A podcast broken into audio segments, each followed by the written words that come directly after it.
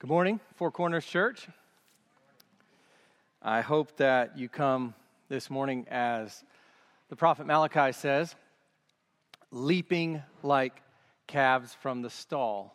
As you read that, as we read that earlier, that is the disposition of the heart of every Christian, everyone who has come to know the Son of Righteousness, who has come to know and been united to this Messiah, this promised Christ. I pray that you and your families during this month of Advent are adoring and delighting in our Lord Jesus Christ, our Lord and Savior. What a special time of year this is. We adore and delight in Jesus every day of the year as Christians who've been united to Him, who have His Spirit in us. But this is a special time of year where we focus specifically on his coming and we consider his future coming. Both comings in view, as you heard Mark read earlier. And this morning, what we are doing now, as we come to God's word, as we come to preaching, is we are adoring and delighting in our Savior corporately as we come underneath his word. And as we come to Romans chapter 5, verses 1 to 5. So that's going to be our text this morning. Romans 5, verses 1 to 5. I spoke at a, uh, a, a, school graduation a couple of years ago, and one of the things I, I said when I got up and started to speak was um, I told them that I was a preacher, and as a preacher, I have a text. And I told them to beware of any preacher who does not have a text. And so here we are with a text Romans chapter 5, verses 1 to 5. Last week we finished the first major section of Romans. and that goes, excuse me, that goes from chapter 1, verse 18, all the way to the end of chapter 4. That is the first major section. And we saw that within that larger section, there are a number of smaller sections, but that is kind of part one of Romans. Today we come to the second major section, and this section takes us from the beginning of chapter 5 all the way to the end of chapter 8. In fact, the themes that we find at the beginning of chapter 5 are repeated and reiterated and expanded upon at the end of chapter 8.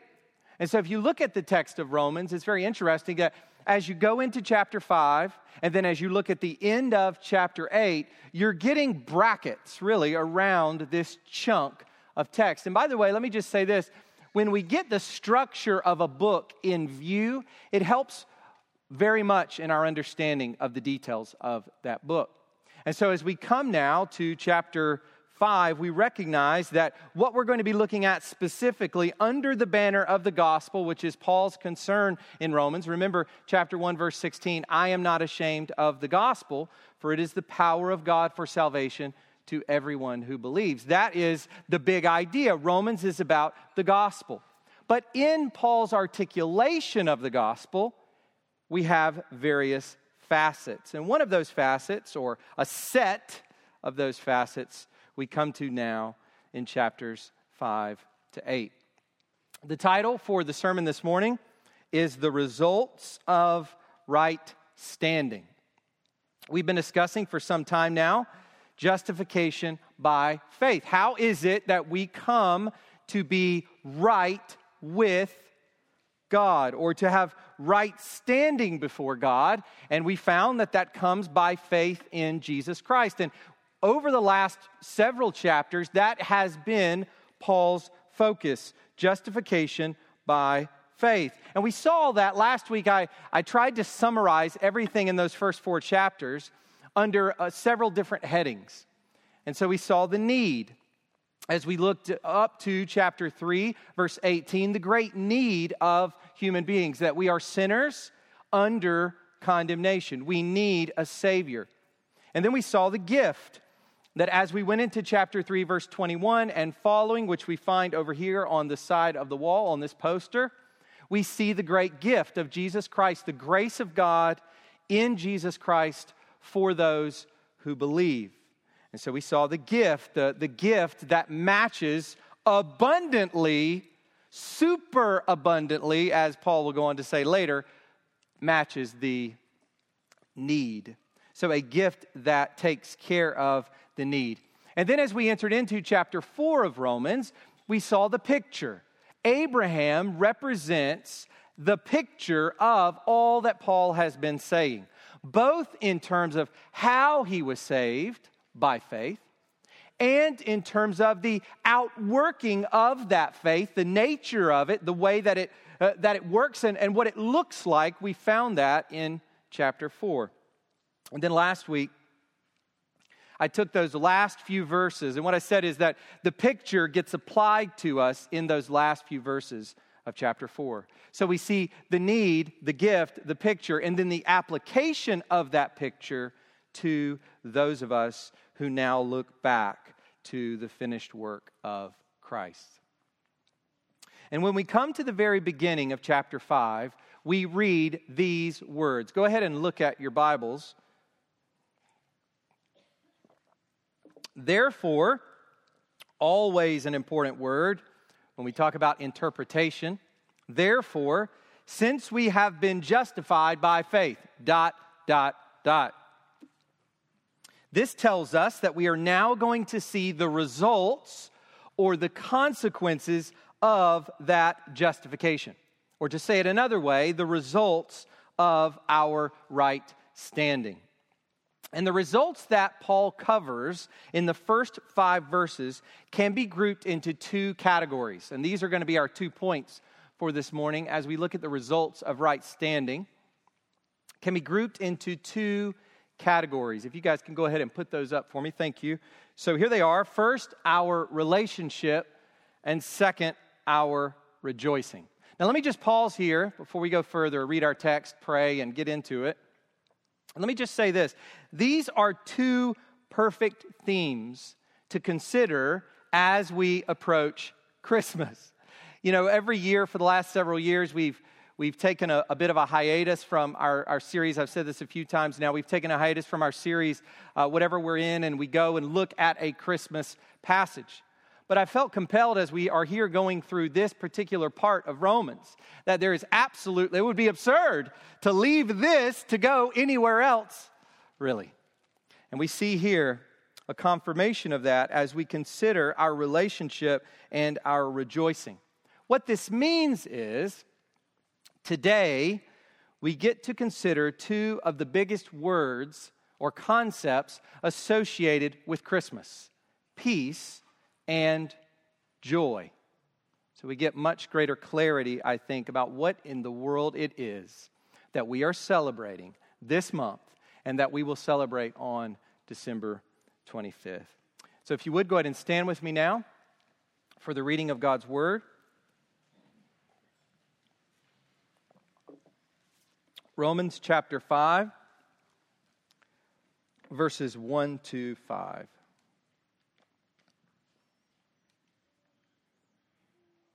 And let me just say before I read, uh, you could treat verses 1 to 11 all together as one unit, but I've decided to take each of these uh, chunks and treat them separately.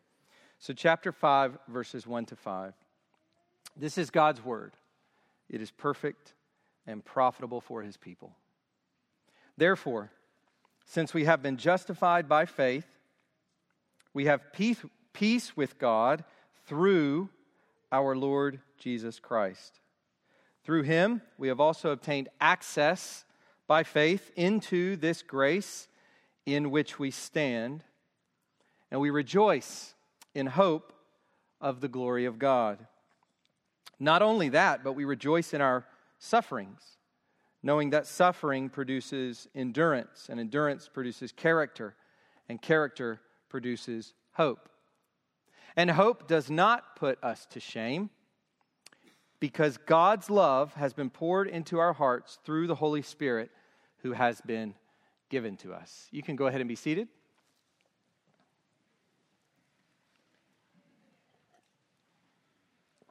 Let's go to God in prayer. Let's ask Him to be with us. Let's praise Him. Let's thank Him for his word. Heavenly Father, how often we pray without our minds, praying without our hearts, without confidence that as our loving and omnipotent Father, you hear us and you can act on our behalf. Father, we come into your presence now. We come boldly to the throne of grace, seeking help for this time of need, this time of need to preach clearly and to listen well.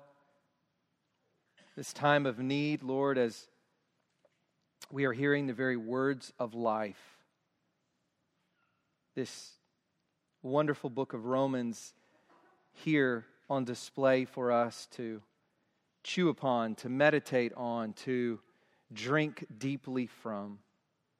God, what gifts, what privileges, what blessings to even be here in this very moment. And so, God, we give you thanks.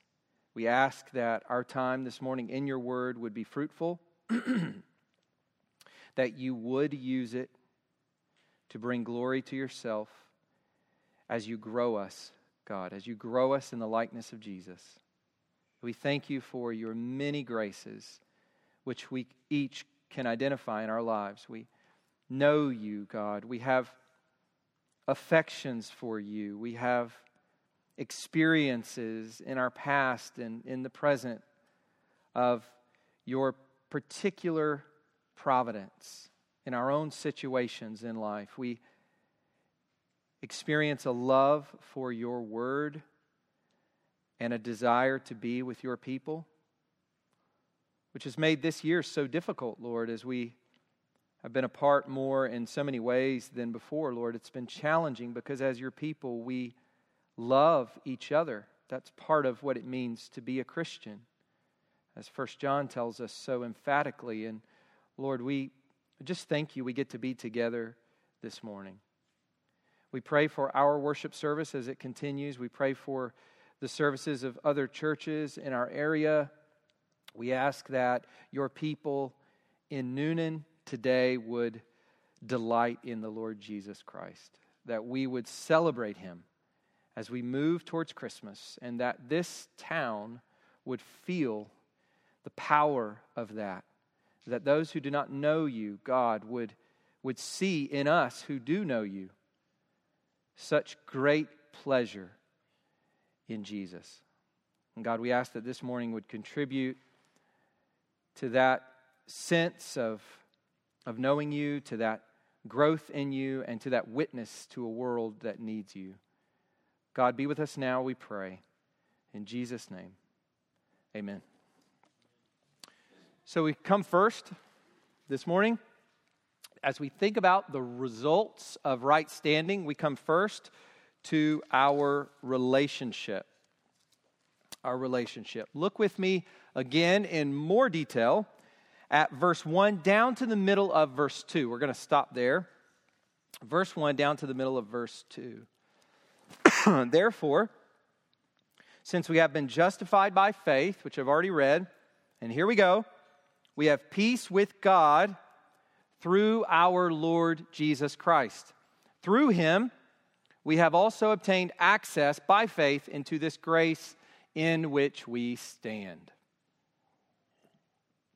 Well, that's a mouthful.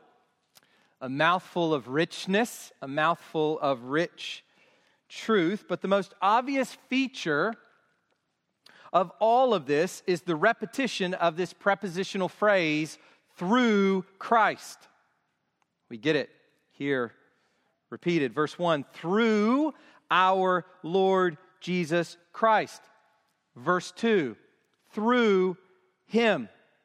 And what we find as we go further into chapter 5 is that this sort of language just continues. You know, sometimes we get the main ideas as they're moving along in the text, but then we get the, the skeletal structure or some of these repeated themes that, as it were, push the text together and give it one, uh, make it coherent, give it, make it one whole. We find this kind of through Christ language throughout. So let me just give you some of the instances. Verse 9, by his blood and by him. Verse 10, by the death of his son and by his life. Verse 11, through our Lord Jesus Christ and through whom? Verse 15, by the grace of that one man, Jesus Christ. Verse 17, through the one man, Jesus Christ. Verse 19, by the one man's obedience. Verse 21, through Jesus Christ our Lord. It's amazing. This is Christocentric language at its best. Everything Paul is saying, everything that he is articulating about what human beings have with regard to salvation is, as you can clearly see, centered on Christ.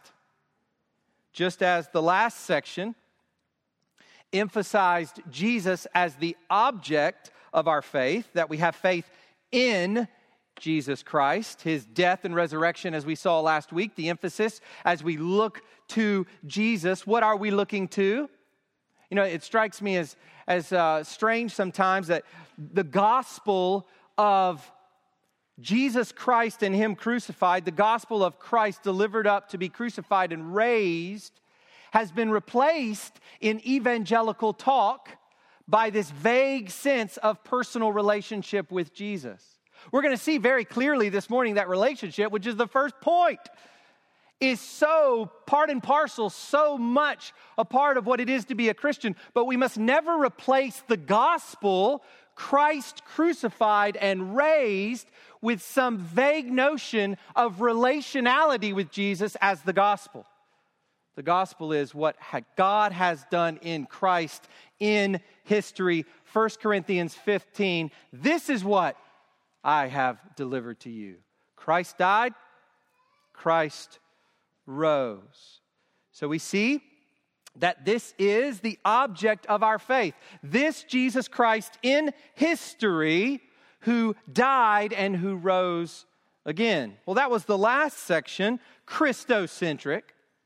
And now this section tells us that all that we are and all that we possess as Christians is likewise mediated through Jesus Christ. You think, well, of course, we're in a Christian church, but how often it is the case that talk of God is void of Christ? Talk of God must always have at its center His Christ, His anointed one. Psalm 2. Everything in Christ, by Christ, through Christ, and for Christ, as we saw at the very beginning of Romans chapter 1, verse 4, for the sake of his name. Why is Paul writing Romans? Why does he want to visit Rome? Why does he want to go to Spain? Why does he want to encourage the believers in Rome and receive encouragement from them? For the sake of Christ's glory, for the sake of Christ's name. This is why we have Christmas. Let me say that again. This is why we have Christmas. Don't let this Christmas your practices and traditions overshadow this Christ. Now, I'm not going to get into details there. That would be to meddle and micromanage. Every parent has to make decisions about how they're going to talk about Christmas and the traditions and practices of Christmas when they have children? And that's not an easy question. It is challenging. And you can go online and you can listen to what different uh, well known pastors have done with their own children, and, and you can talk with other people and see. But whatever you do, whatever songs you sing and movies you watch and traditions you participate in, whatever you do on Christmas Eve and Christmas morning, whatever you're doing this afternoon and next Saturday, whatever it is, don't let this Christ be covered up. He is the only reason there is a universe. And He's certainly the only reason we have this season of peace and joy. So now that we've got that clearly in view, as we see the skeletal structure of Christo centric language all throughout, now that we've got that in view, let's look at the main point Paul is driving at here. Back to our idea of relationship. One result of our justification of our right standing is our relationship. That now we, through Christ, have a relationship with God. We say that too quickly. A relationship with God. God. And this relationship gets defined here in two ways peace and access. So let's look at each of those. This relationship that we have as a result of our right standing, as a result of our justification by faith, here, as Paul presents it, has two aspects. First, peace.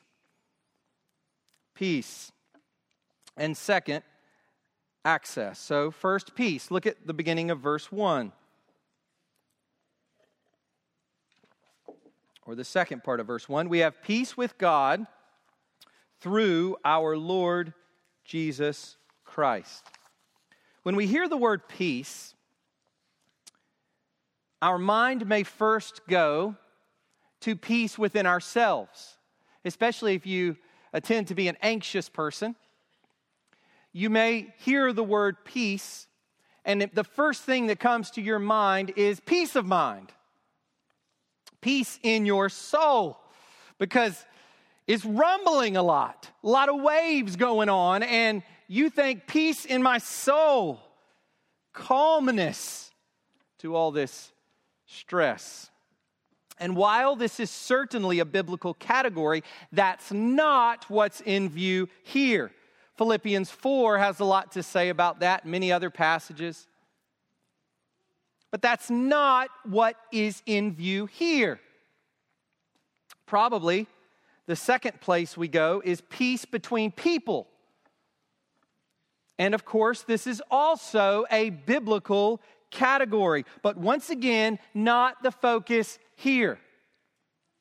The focus here is simply put on reconciliation with God being reconciled with God, being in a state of peace with God. Now, I want you to think about something for a minute peace with God, reconciliation with God. This concept makes no sense. Listen to this makes no sense without chapters 1 to 3. So I want you, I want you to understand it, it's been heavy Chapters 1 to 3 were heavy upon us, but it is so that we might understand all the significance of something like this peace with God. Makes no sense unless we first understand sin and wrath. And so, all these churches that talk of peace with God without sin and wrath and hell, peace loses all of its meaning. It's evaporated of all of its content. It becomes this worldly, ephemeral notion of nothing, not this weighty, grandiose concept that Paul brings here peace with God. Peace with God doesn't mean anything until we realize that before being justified, we were enemies of God. Whoa!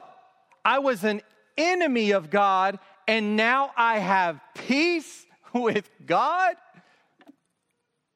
then you feel the weight of it. Romans 5:10 we were enemies of God. As the New City Catechism says so clearly, God is righteously angry with our sins and will punish them both in this life and in the life to come.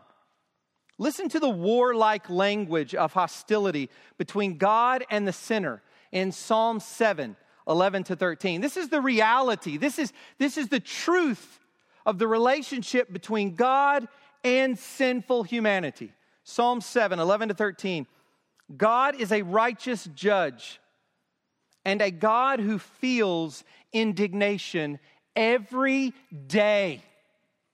Right now, God feels indignation, whatever it is we understand about feels with respect to God. Nonetheless, it's what the text says. He feels indignation today. But it goes on. If a man does not repent, God will whet his sword. This doesn't sound like the God of Christmas. He will whet his sword. He has bent and readied his bow. He has prepared for him his deadly weapons, making his arrows fiery shafts.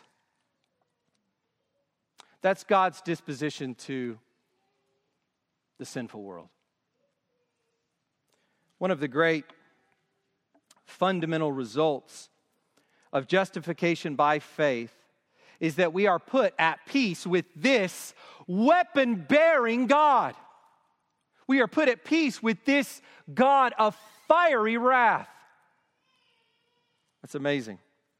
This is an objective truth that is meant to assure us regardless of our feelings. Listen, Christian, if you are a Christian, you are at peace with this God. Listen to this quote from John MacArthur.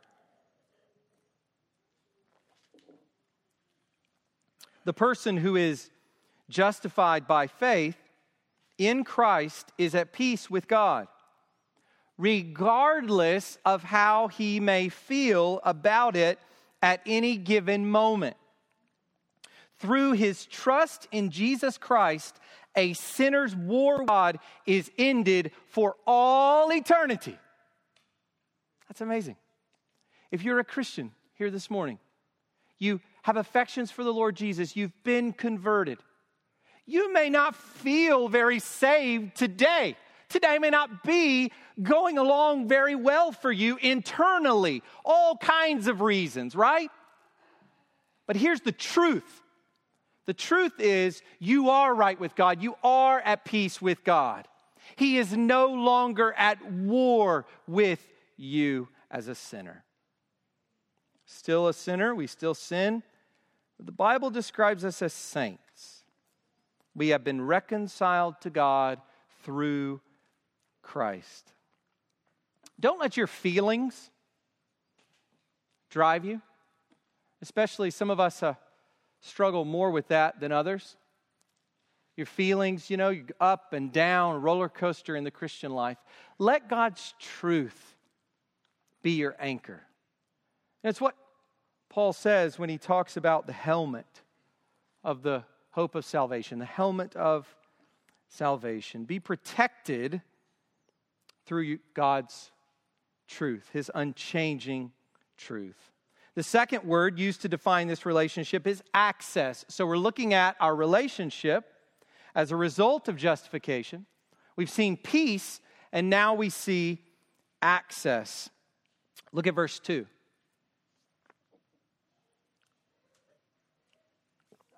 Through him, we have also obtained access by faith into this grace in which we stand. This word that Paul uses occurs two other times in the New Testament, and both are in Ephesians. Let me read them to you. Ephesians 2:18, for through him we both have access in one spirit to the Father. And then in chapter 3, verse 12, in whom we have boldness and access with confidence through our faith in him. access to God as Father. Where the law and the temple was meant to separate the sinner from God. It was meant to bring about a kind of anticipation of Christ's sacrifice in that it drew people to God through the sacrificial system. On a concrete, lived level, it was a separator. The temple had these various parts to it the tabernacle and the Holy of Holies. You were not allowed to go in there. The law and the temple, in this respect, served to separate, it, it served to set apart God as holy and man as unholy. But where the law and the temple separated, Christ has brought us near. We approach God as Father, we come boldly, the Bible says, into his presence. Now, notice this boldly doesn't mean flippantly. We don't treat God flippantly, but we come to him boldly with reverence, fearing the Lord, but calling him Abba. The picture is what we find in Hebrews chapter 4 verse 16. Listen to what the author there says, "Let us then with confidence draw near to the throne of grace that we may receive mercy and find grace to help in time of need. Are you in need this morning? We all are in need all the time. Every hour I need thee. That song. Every hour we need God. And guess what? For those who are in need, we have access to God in His grace. Always. And by the way, back to our old point, you don't just have access when you feel like you have access. You don't just have access to God when you feel really chipper and awake in the morning with your Bible and your cup of joe and your eyes are wide open and it's sunny outside. You might feel it then. But when it's dark and dreary and you're exhausted and you're sick and you're depressed and frustrated, you have access you have access to this God of grace. Paul says here that this is a place, a situation in which we stand.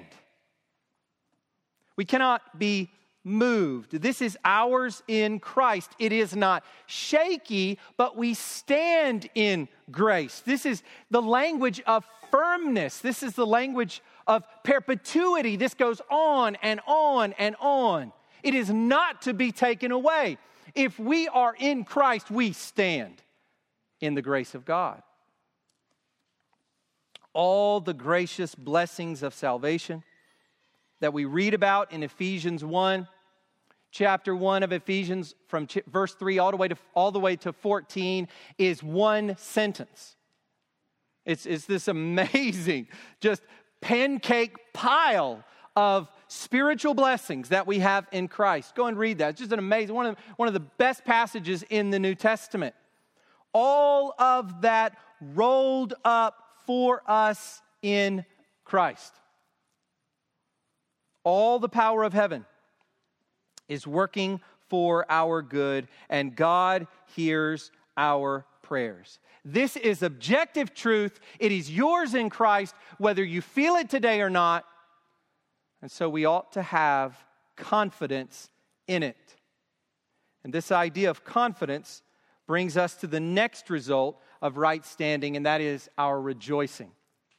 So we're looking at the results of our justification by faith, and first we see our relationship with God through Christ. We have peace, we have access, and now we see our rejoicing, another result of our justification. Look at the middle of verse 2 down through verse 5.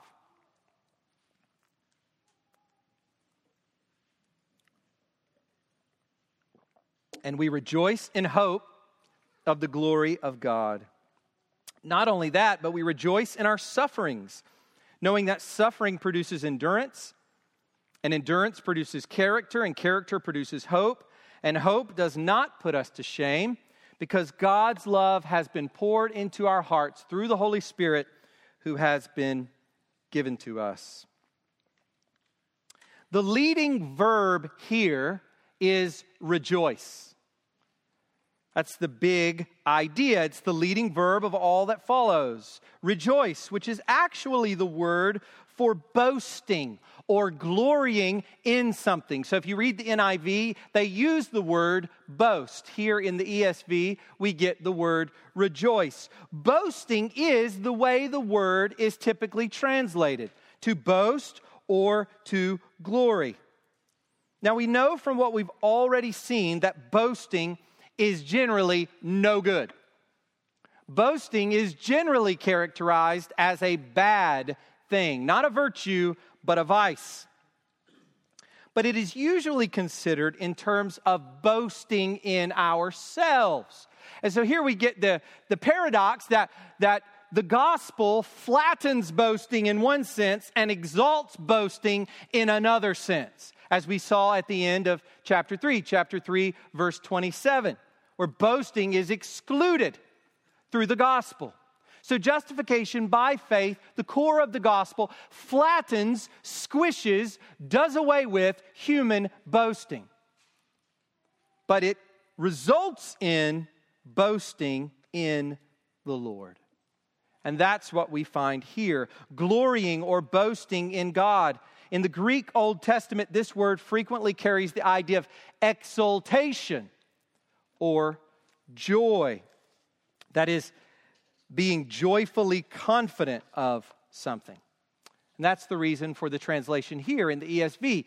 Uh, rejoice is this is really what's going on here is this exultation taking hold of God with confidence to boast in or glory in the Lord. And the focus of this joyful confidence, this boasting, this rejoicing is one word hope. We love this word. The Christian loves this word hope. We now have something to boast or rejoice about, and it is our hope. And here Paul describes this hope in three ways. So you can write these down if you would like. This is where we're going to spend the rest of our time.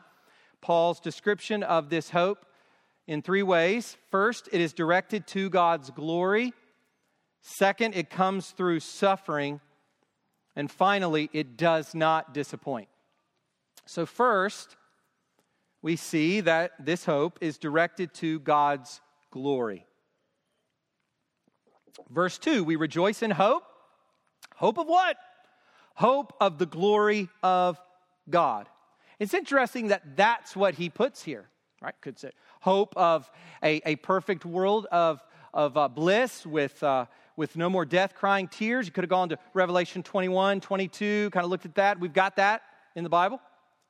Could have said uh, a new heaven and a new earth. Could have said uh, anything, a number of things associated with our future hope. But he gets to the very heart of the matter when he says we rejoice in hope of the glory of God. One day, the earth will be filled with the glory of God. Right now, there's much dishonoring of God in the world, in our own hearts, in our own lives, in our own church, in every church. Dishonoring of the Lord. But one day, the glory, the honor of God will fill the earth forever. Habakkuk chapter 2, verse 14 For the earth will be filled with the knowledge of the glory of the Lord as the waters cover the sea. Is there any part of the sea not covered by waters? No. It's in the very definition of sea, to be water. And it will be one day in the very definition of the new earth to be covered with the glory of God. There will be no need of the sun, we are told in Revelation. Christ will return in all of his risen, exalted, enthroned glory. Mark chapter 13, verse 26. and then they will see the Son of Man coming in clouds with great power and glory. Hasten the day, hasten the day. Now, if we just, if we only got to see, just think about this for a moment, what I just described. If we only got to see or experience that glory, it would be amazing enough. It would be enough to just get to take that in. But what the Bible teaches us, what the gospel tells us, is that we will share in that glory as transformed, glorified saints of Christ. That's amazing. The glory of God, the infinite, eternal God, and His matchless Christ, we will be partakers of that glory in our glorified state, reflecting His glory made like Christ. So 2 Corinthians 3:18 and we all with unveiled face beholding the glory of the Lord are even now being transformed into the same image from one degree of glory to another. We're experiencing that now as we are sanctified. And what will this culminate in? 1 John 3 2.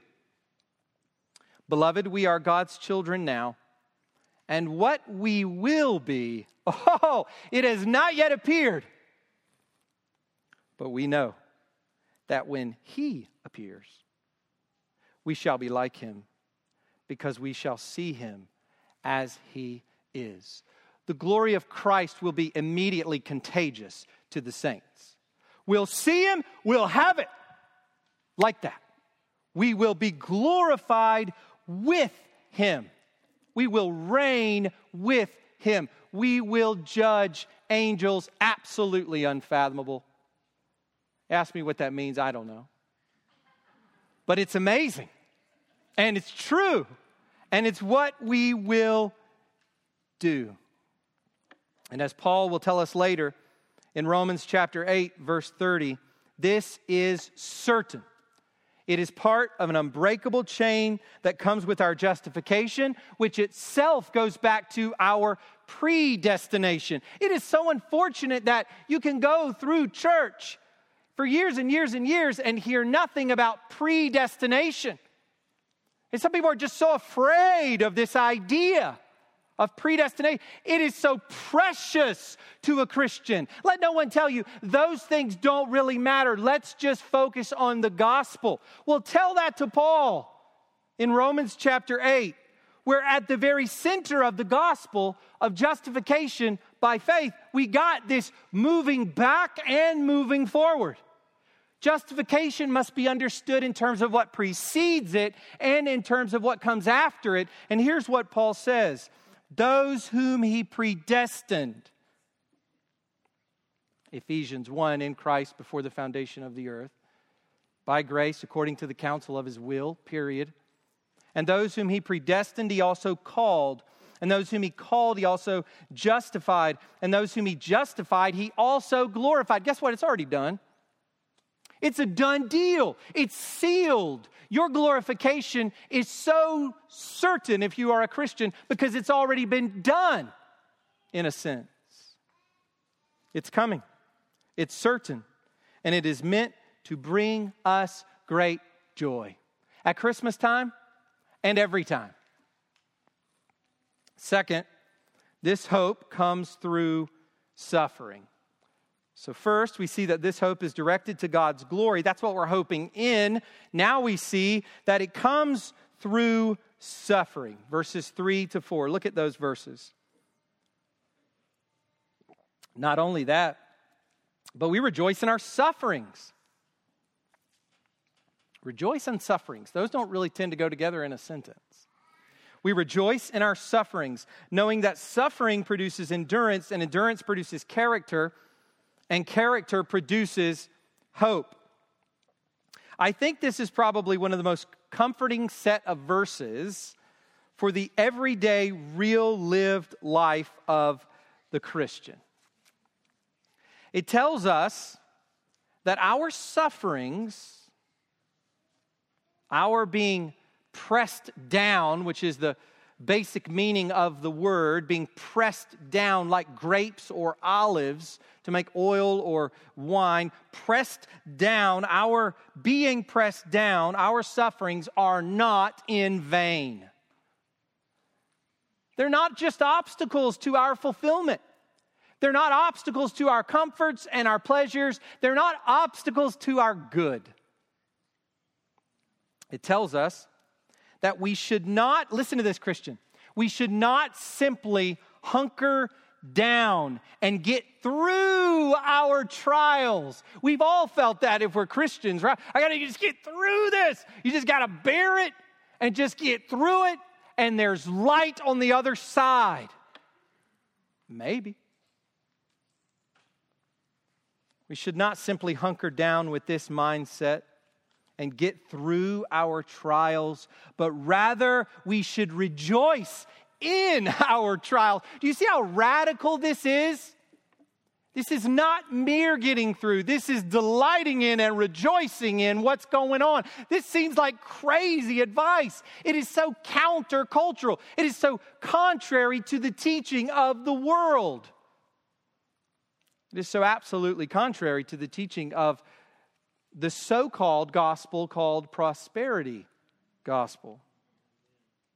We rejoice in these. And in some ways, let me say it this way I don't, I don't know if you've ever had this experience. Christmas is one of those times where you kind of feel and maybe you've experienced this. I've experienced this before, so I hope I'm not alone in this.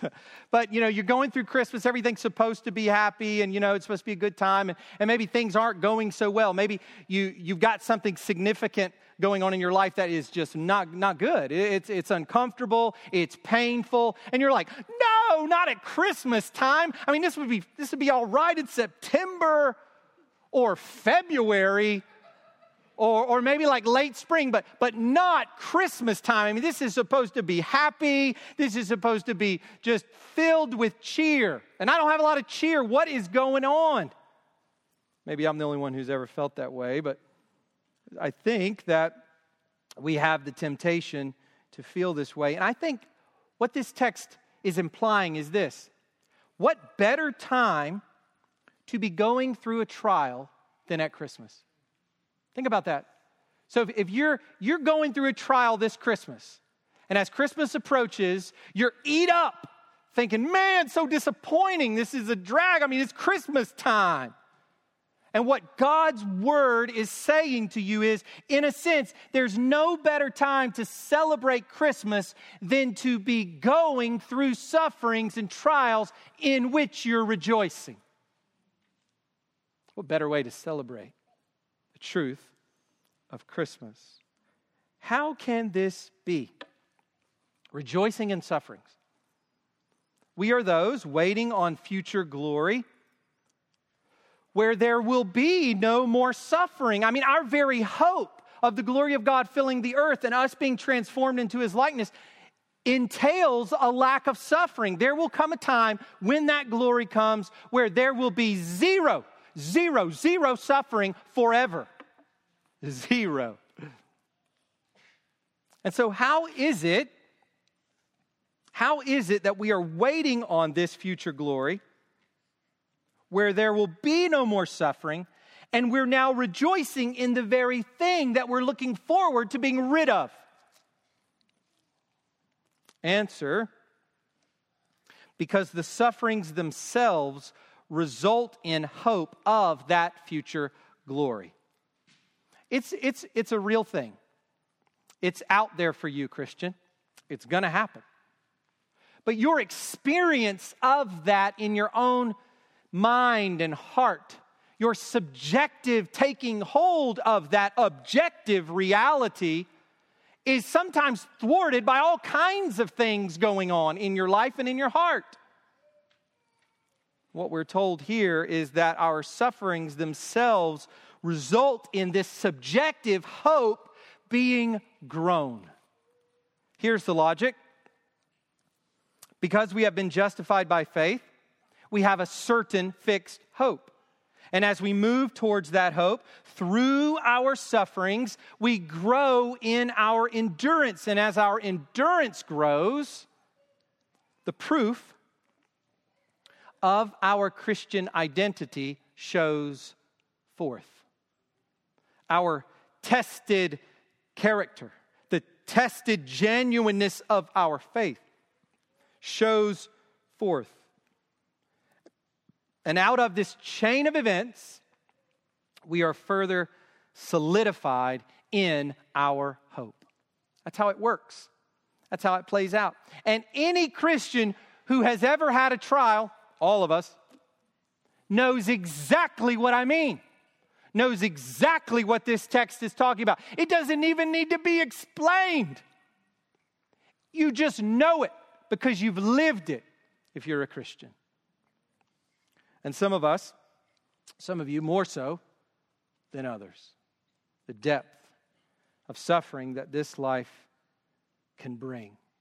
James chapter 1, verses 2 to 4 says something similar Count it all joy. Same idea. Not hunker down and get through it, count it joy. My brothers, when you meet trials of various kinds, see how general it is? Just as a Christian, all the trials we experience are, are caught in the middle of this spiritual warfare. They're caught in the middle of sort of the already and not yet, the old age and the age to come. Trials of various kinds, for you know that the testing of your faith produces steadfastness, endurance, patience, and let steadfastness have its full effect, that you may be perfect and complete lacking in nothing. Maybe you've met those people whose lives really have a lot of hardships, and they just seem to be so content. You look at your life and you really don't have very many hardships, but you're not content. You just kind of tossed around, and every little thing gets you down, and you just feel very upset often.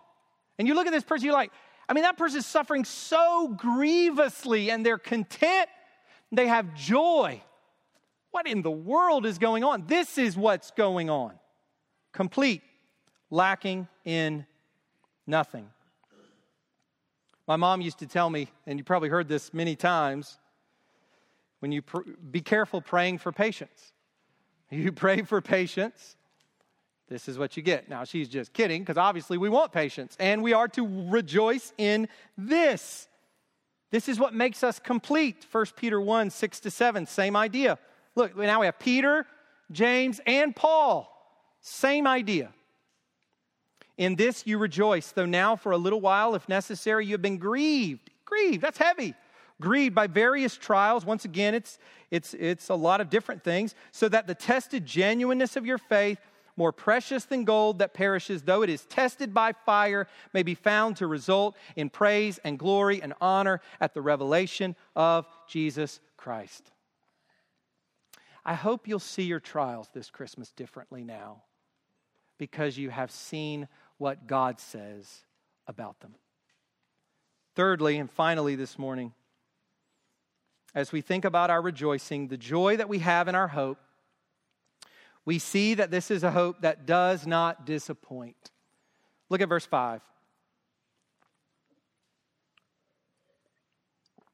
And hope does not put us to shame because God's love has been poured into our hearts through the Holy Spirit who has been given to us.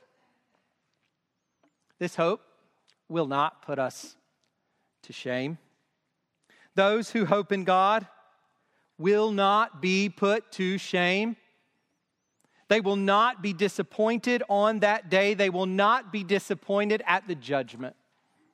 They will stand at the judgment. Listen to what Psalm 25 3 says about this. Indeed, listen to this, take heart in this, Christian. None who wait for you shall be put to shame. God is so serious about the glory of his faithfulness. He will not let you be put to shame, you who hope in him, who cling to him, who with joy boast and glory and take confidence in him. And in the present, on this day and tomorrow and all the days to come, we are assured of this hope in our hearts. Now, here's the thing you may go through periods where you don't feel at peace with God or you don't feel saved. There's all sorts of reasons for that. You can explore and pray and talk to Christian brothers and sisters. But here's the thing for those of us who are true believers, we have been and are being. Moment by moment, we may struggle, but we have been and are being assured. And if we're honest with ourselves, we will be able to quickly identify that assurance, that crying out of the Spirit within us, Abba, Father, that shows that we truly do belong to God. Those affections we have for Jesus Christ that love we have for His Word, that desire to please Him, that hatred of our sin, all show the work of the Spirit in us. We are assured of this hope in our hearts by the love of God poured into us through the Holy Spirit. Do you see the, the Trinity here? This is beautiful. By the way, you know, people say, well, these uh, doctrine is unimportant. You know, we, we don't need that. I mean, the Trinity, I can't really explain the Trinity. It's really hard. So let's just move on. Once again, let's just kind of go with this watered down, you know, uh, relationship with Jesus. Let's get out there and tell other people kind of Christianity. I want you to see here that a doctrine no less weighty than the Trinity is all over this text. It is God through Christ pouring out the Spirit. You see that? The Father, the Son, and the Holy Spirit actively involved in saving us. Each person playing a role in our redemption, in our very hope. Our hope, the lived hope that we have from day to day, our assurance that God loves us and He's not going to let us go. He's going to keep us, He's going to preserve us. Thank you, Father. Thank you, Christ. Thank you, Holy Spirit each person important. We don't just have an idea to hope in outside of us, objective realities that we assent to. We have a living hope, fueled by the love of God in our very hearts. In the core of our existence as human beings, we have a, a hope fueled by love. Divine love, triune love. And as John Chrysostom, the early church father, comments, speaking of Paul, he says, He does not say given, but shed abroad in our hearts, so showing the profusion of it. It is not merely given, it is poured out into us. This is deep and abundant and abiding love.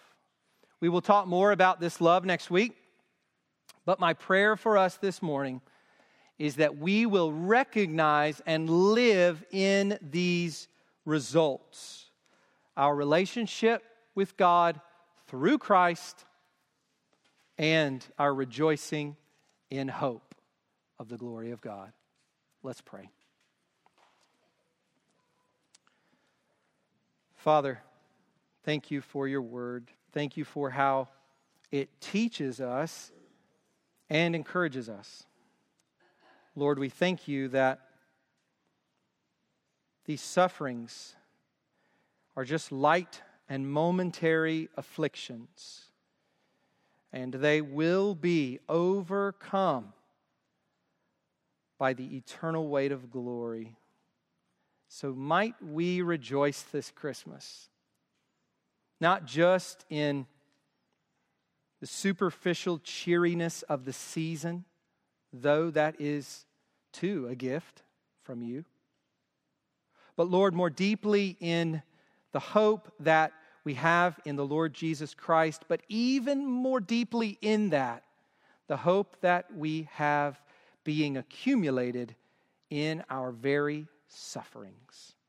We pray, God, that you would edify us during this season with these truths, and that your people gathered here today and who will listen online will take heart in these truths and live in accordance with them. Not in accordance with mere feeling, though feelings are important, part of who we are as humans.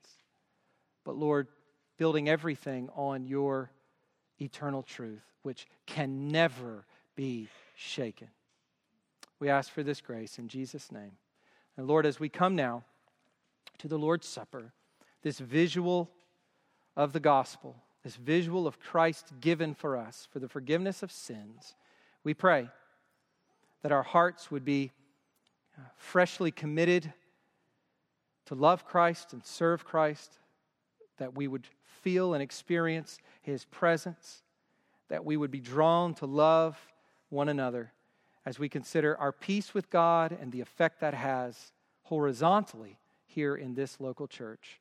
Lord, in a season where there are many disagreements and lots of different opinions, we pray that the, the peace that we have with God through Christ would show forth in the peace that your Spirit gives among brothers and sisters in Christ who may have very different perceptions of things, but who nonetheless share that very same Spirit. God, would you help us now with the Lord's Supper be a means to that end? We pray in Jesus' name. Amen.